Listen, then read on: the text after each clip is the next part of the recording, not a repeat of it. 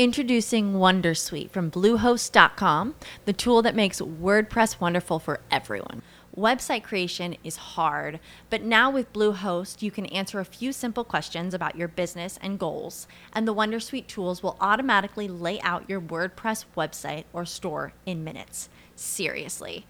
From there, you can customize your design, pick your brand colors, and add blocks. No custom theme or coding required.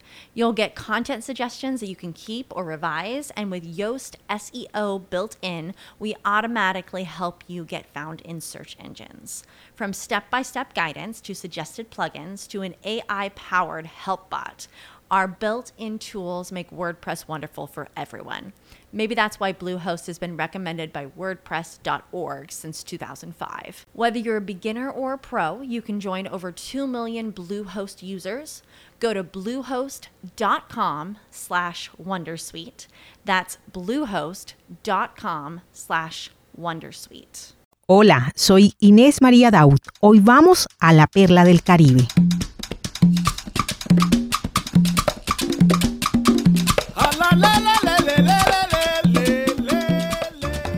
La historia de hoy inicia en Pinar del Río, Pinar del Río en Cuba.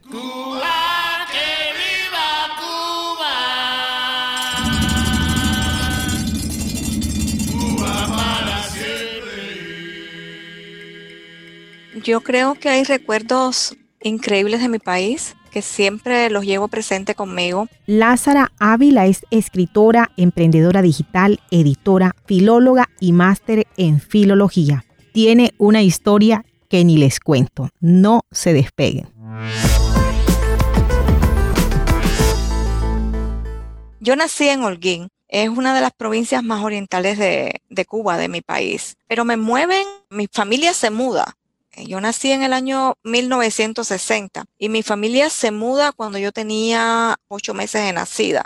Y me cuenta mi tía, mi tía Conchita, que ellos hicieron el viaje, era un viaje largo, con tal de, pues, de cuidarme mejor, me trajeron en una cajita de zapatos. Esa fue la cuna, ese fue el lugar donde que ella me transportó sobre sus piernas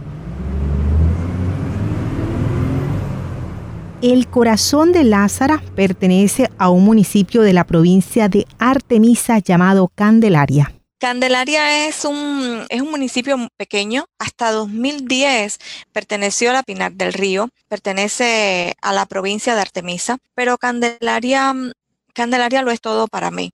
Es un pueblito, mm, yo diría, urbanizado, pero de campo.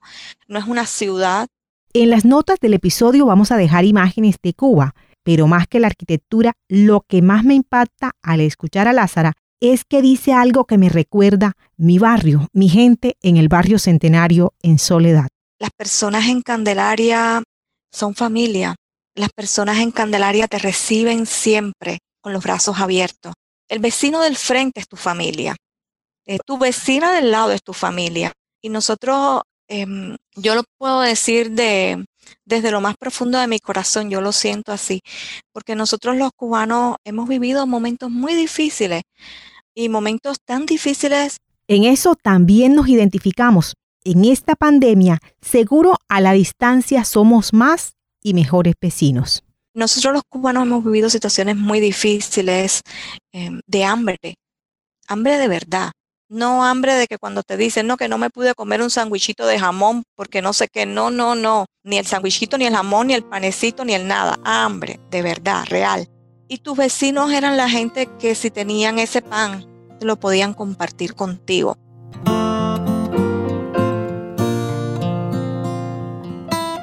Los padres de Lázara fueron muy humildes. Mi papá llegó a ser chofer durante muchos años. Mi mamá trabajó en lo que se podía en lo que se podía realmente. En el caso de mi mamá, cuando yo me graduó de sexto grado, mi mamá se gradúa conmigo de sexto grado. Realmente no tenían educación. No me refiero a educación de familia, sino a instrucción. No había escuela, mi mamá no se había graduado, ni siquiera había, había obtenido el sexto grado. Ella logra alcanzar el noveno grado. Es decir, que logró superarse, eh, logró avanzar en la vida, luego se enferma de cáncer y ella fallece cuando yo tenía 18 años de edad.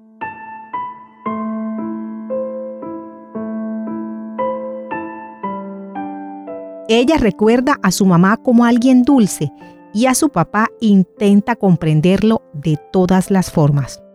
Mi papá tenía una inteligencia extraordinaria, era un gran autodidacta. Yo pienso que escuela como tal no tuvo.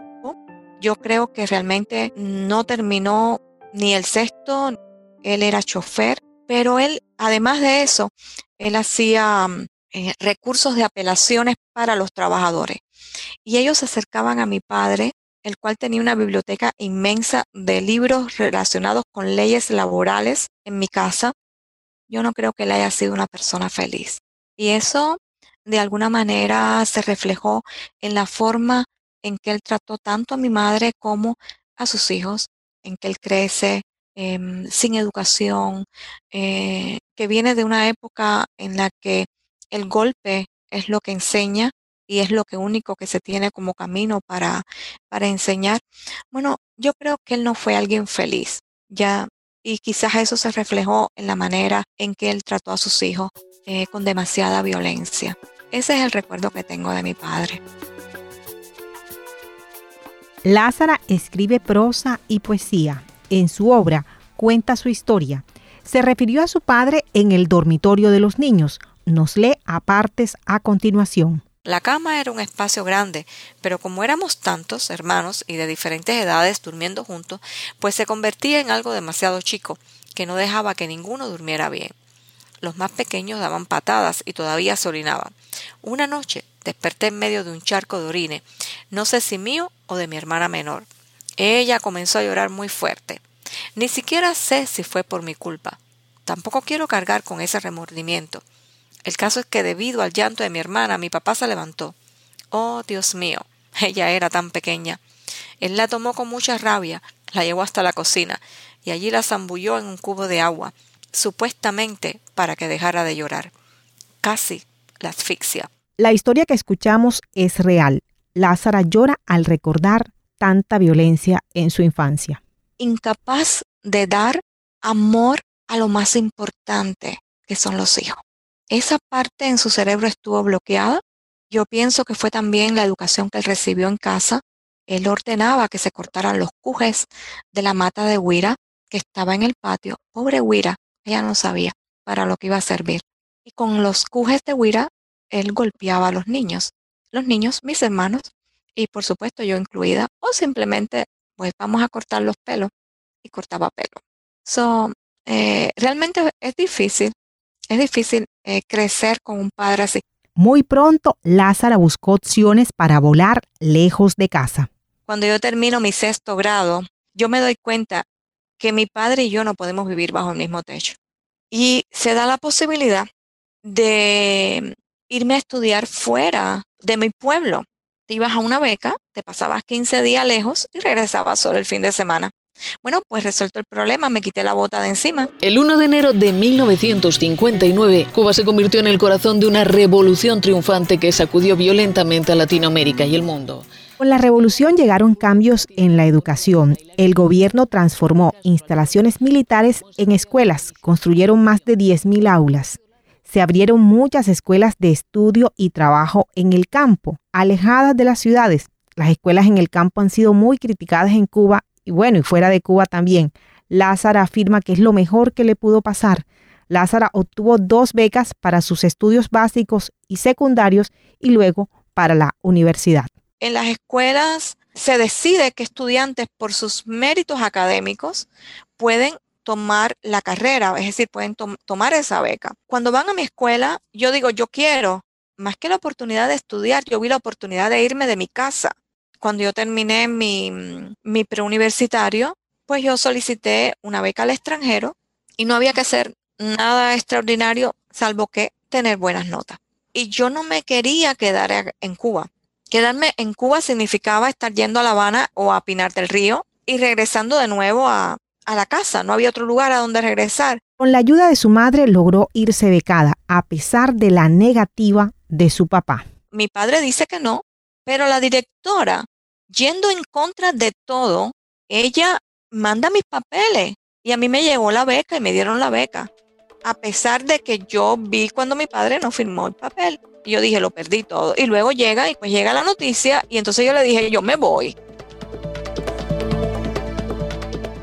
Me fui a estudiar lengua persa y lo estudié en Azerbaiyán, en Bakú, Azerbaiyán, una república que está a orillas del Caspio, un lugar maravilloso. Yo nunca había salido de Cuba ni en un barco porque nos fuimos en barco. Fue una experiencia linda. Te pasas en barco mm, entre 18 o 21 días, algo así, es la travesía. Eh, bueno, es un barco donde iban muchos estudiantes de diferentes partes de, de Cuba.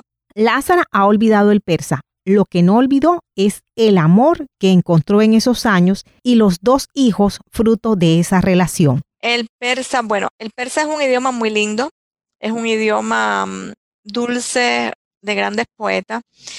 ¿Qué recuerdo del persa? No, ya yo lo olvidé. En algunos momentos me he topado con dos personas que son de Irán, iraníes, y hablan persa. Y cuando me han dicho de dónde son, los he podido saludar, salam aleikum, o les he podido decir vale Shomachetores, o les he podido decir mm, Jodá palabras. Pero no, lo que no practicas, lo olvidas. Cuando yo estuve en Rusia, antigua Unión Soviética, fue entre el año, entre los años 1980, 1986. Yo estoy en un momento en que ya son los años finales, porque la caída eh, se da en 1989 eh, con la caída del muro de Berlín. Regresar a casa con un bebé y con una que venía en camino. Tremendo reto. Oh, Dios mío, ¿cómo me recibieron en mi casa? Ah, en mi casa. Tengo que reírme. En mi casa, bueno, ah, mi papá nunca creyó que yo me había casado, que yo tenía una relación seria. Eh, mi papá nunca entendió que las mujeres, eh, con, por ejemplo, yo me graduó con 24 años y mi hijo nace el año en que yo me graduó. Pero yo decidí que fuera en ese momento, porque yo me sentía feliz y satisfecha en mi relación con mi esposo en aquel momento.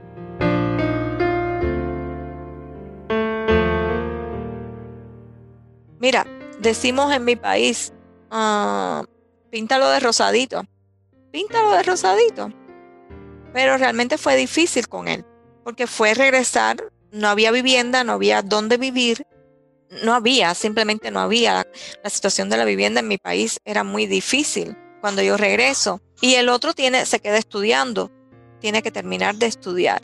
En ese momento, Lázara está enamorada, tiene 25 años y toma una de las decisiones más difíciles de su vida. Bueno, pero ya pronto les vamos a contar de otra decisión muy compleja que le tocó asumir. Luego regresa, está en Cuba, él me visita en Cuba y luego se, se va y decide venir a este país, a Estados Unidos. Y entonces yo quizás lo hice mal, pero ya estaba cansada, me iba a tocar esperar más tiempo. Y esas decisiones que adopta uno en la vida, pues le dije, haz tu vida, yo voy a hacer mi vida. Porque yo me urgía irme de nuevo de mi casa con mis hijos, ya en ese momento. Ah, parece cuento de película, digo yo, pero es la, es la realidad. Mientras en Managua la presidenta Violeta Chamorro trata de salvar la emergencia, se regresa, por supuesto, a su país. Eh, la situación en su país no estaba buena debido a los cambios sociales que se habían producido. Era, no era lo que él quería para su vida, lo entiendo, ni para sus hijos. Hoy lo entiendo. Eh, ha pasado el tiempo, uno reflexiona y puede valorar eh, las actitudes de las personas, las decisiones, lo entiendo, pero en aquel momento para mí fue realmente frustrante pensar que yo tenía bajo las condiciones en las que yo vivía, que permanecer dos años, tres años, cuatro años esperando por alguien. Aunque ese alguien pudiera haber sido el amor de toda una vida, no importa. En 1989 no había mucha oportunidad de llamadas internacionales. No habían llamadas, eran muy limitadas las llamadas. No había Facebook, no había WhatsApp, no había, no había, no había. Y y la lista de los no había podía, puede ser mucho más larga, más extensa. Y Cuba era un país en ese entonces, la comunicación era muy difícil en Cuba. Entonces, simplemente fue por carta. Hay que tratar de ser independiente. Y eso fue lo que hice, tratar de independizarme, de, de encontrar un lugar distinto donde vivir, que no fuera bajo el techo de mi padre, Lamentablemente no se podía vivir con él. Y eso fue lo que hice, eh, tratar de, mm, de ser alguien diferente para mis hijos. La meta era que los hijos no la tuvieran tan difícil. que no tengan la experiencia que yo tengo, que no ellos no tuvieran la experiencia de vida que yo tengo, seguir estudiando, superarme, vivir, tratar de vivir. Sobrevivir, generar ingresos, ese era el reto. Trabajé eh, dando clases de español y literatura. Em, también hubo un momento de mi vida en el que me fui a vender pizzas como trabajadora por cuenta propia porque la situación era muy difícil, era imposible sostenerse eh, dando clases como profesora y me fui con mi hermana, pusimos un negocio entre mi hermana y yo y ahí estuvimos trabajando por muchísimo tiempo. Eso de lanzarse al mar nunca estuvo dentro de las posibilidades de Lázara, pero conoce y así relata en su obra estas hazañas. Mujeres y hombres se quedaron en silencio, empapados en agua y con el temor reflejado en los rostros, atónitos en medio del desastre. Cualquiera de ellos podía ser la siguiente víctima. A unas brasas del bote creen ver un cuerpo, pero es solo el mar y las olas que continúan altas. El papá de los hijos de Lázara se ubica en Estados Unidos y cuando tienen 17 y 16 años los reclama y a ella le toca esa segunda difícil decisión, dejarlos volar. Cuando mi hijo tenía 17 y la niña como 16, su papá que está acá, bueno, pues lo reclama y ellos vienen. De nuevo me toca tomar una decisión difícil en mi vida porque la situación en mi país era muy dura y yo digo, no hay problema, vayan con su papá. Además, yo los he tenido ustedes conmigo durante todos estos años. Es momento de que ustedes vivan con, Lázara experimenta el nido vacío. en un momento en que yo no estaba preparada para dejarlos ir. Y realmente fueron años de, de soledad, de tristeza, años en que todavía me cuesta trabajo hablar de eso, en que no había nada sobre la faz de la tierra que me pudiera hacer feliz. Podías ponerme un castillo de oro, que probablemente el oro yo lo miraba como barro en ese momento, porque no había nada que me pudiera hacer feliz.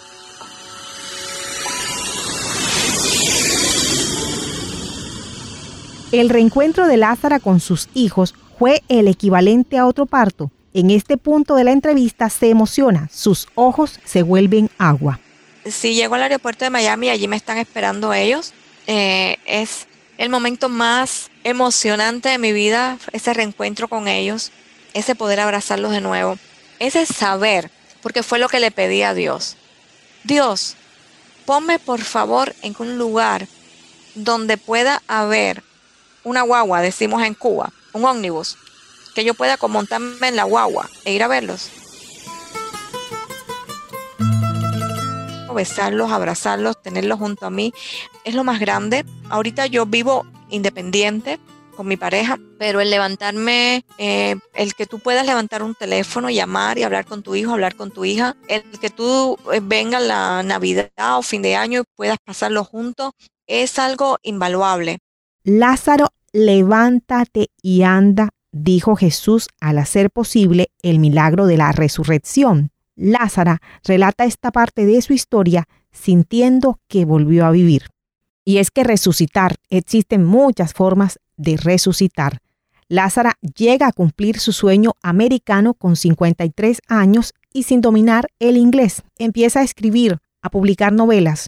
En las notas del episodio van a encontrar enlaces a sus libros en Amazon. La otra es Llorar no cuesta, que es una novela histórica. Lázara tiene un comercio electrónico, una editorial, escribe poemas, novelas, cuentos cortos y cuando habla de sus hijos sonríe todo el tiempo.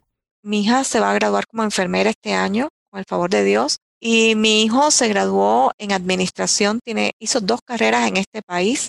Vivo muy orgullosa de ellos.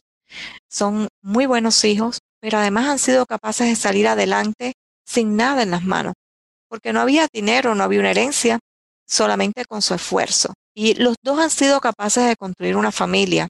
Y los dos son amorosos, son responsables, Emprender como inmigrante y después de enfrentar tantas dificultades, Lázara lo hizo posible. Y creo en mi compañía que mm, le brindo servicio a los escritores, les brindo la posibilidad de que puedan publicar su libro, tanto en formato de papel como en formato digital.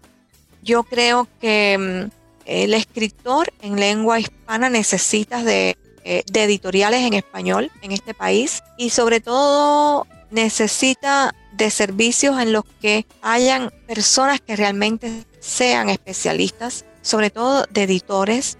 Lázara Ávila sigue animando a escribir, a publicar libros, a hacer realidad sus sueños.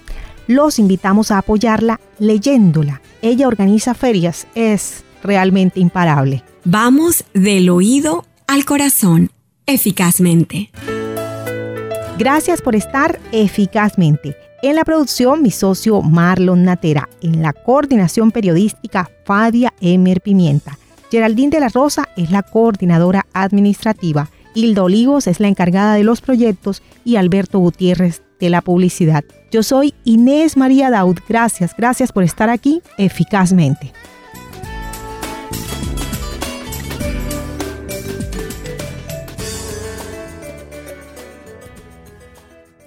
What's the easiest choice you can make? Window instead of middle seat? Picking a vendor who sends a great gift basket? Outsourcing business tasks you hate? What about selling with Shopify? Whether you're selling a little or a lot, Shopify helps you do your thing, however you cha-ching. Shopify is the global commerce platform that helps you sell at every stage of your business. From the launch your online shop stage to the first real life store stage, all the way to the did we just hit a million orders stage? Shopify's there to help you grow. Whether you're selling scented soap or offering outdoor outfits, Shopify helps you sell. Wherever and whatever you're selling, Shopify's got you covered. Sign up for a $1 per month trial period at shopify.com slash try. Go to shopify.com slash try now to grow your business, no matter what stage you're in. Shopify.com slash try. With Lucky Land slots, you can get lucky just about anywhere. Dearly beloved, we are gathered here today to. Has anyone seen the bride and groom? Sorry, sorry, we're here. We were getting lucky in the limo and we lost track of time.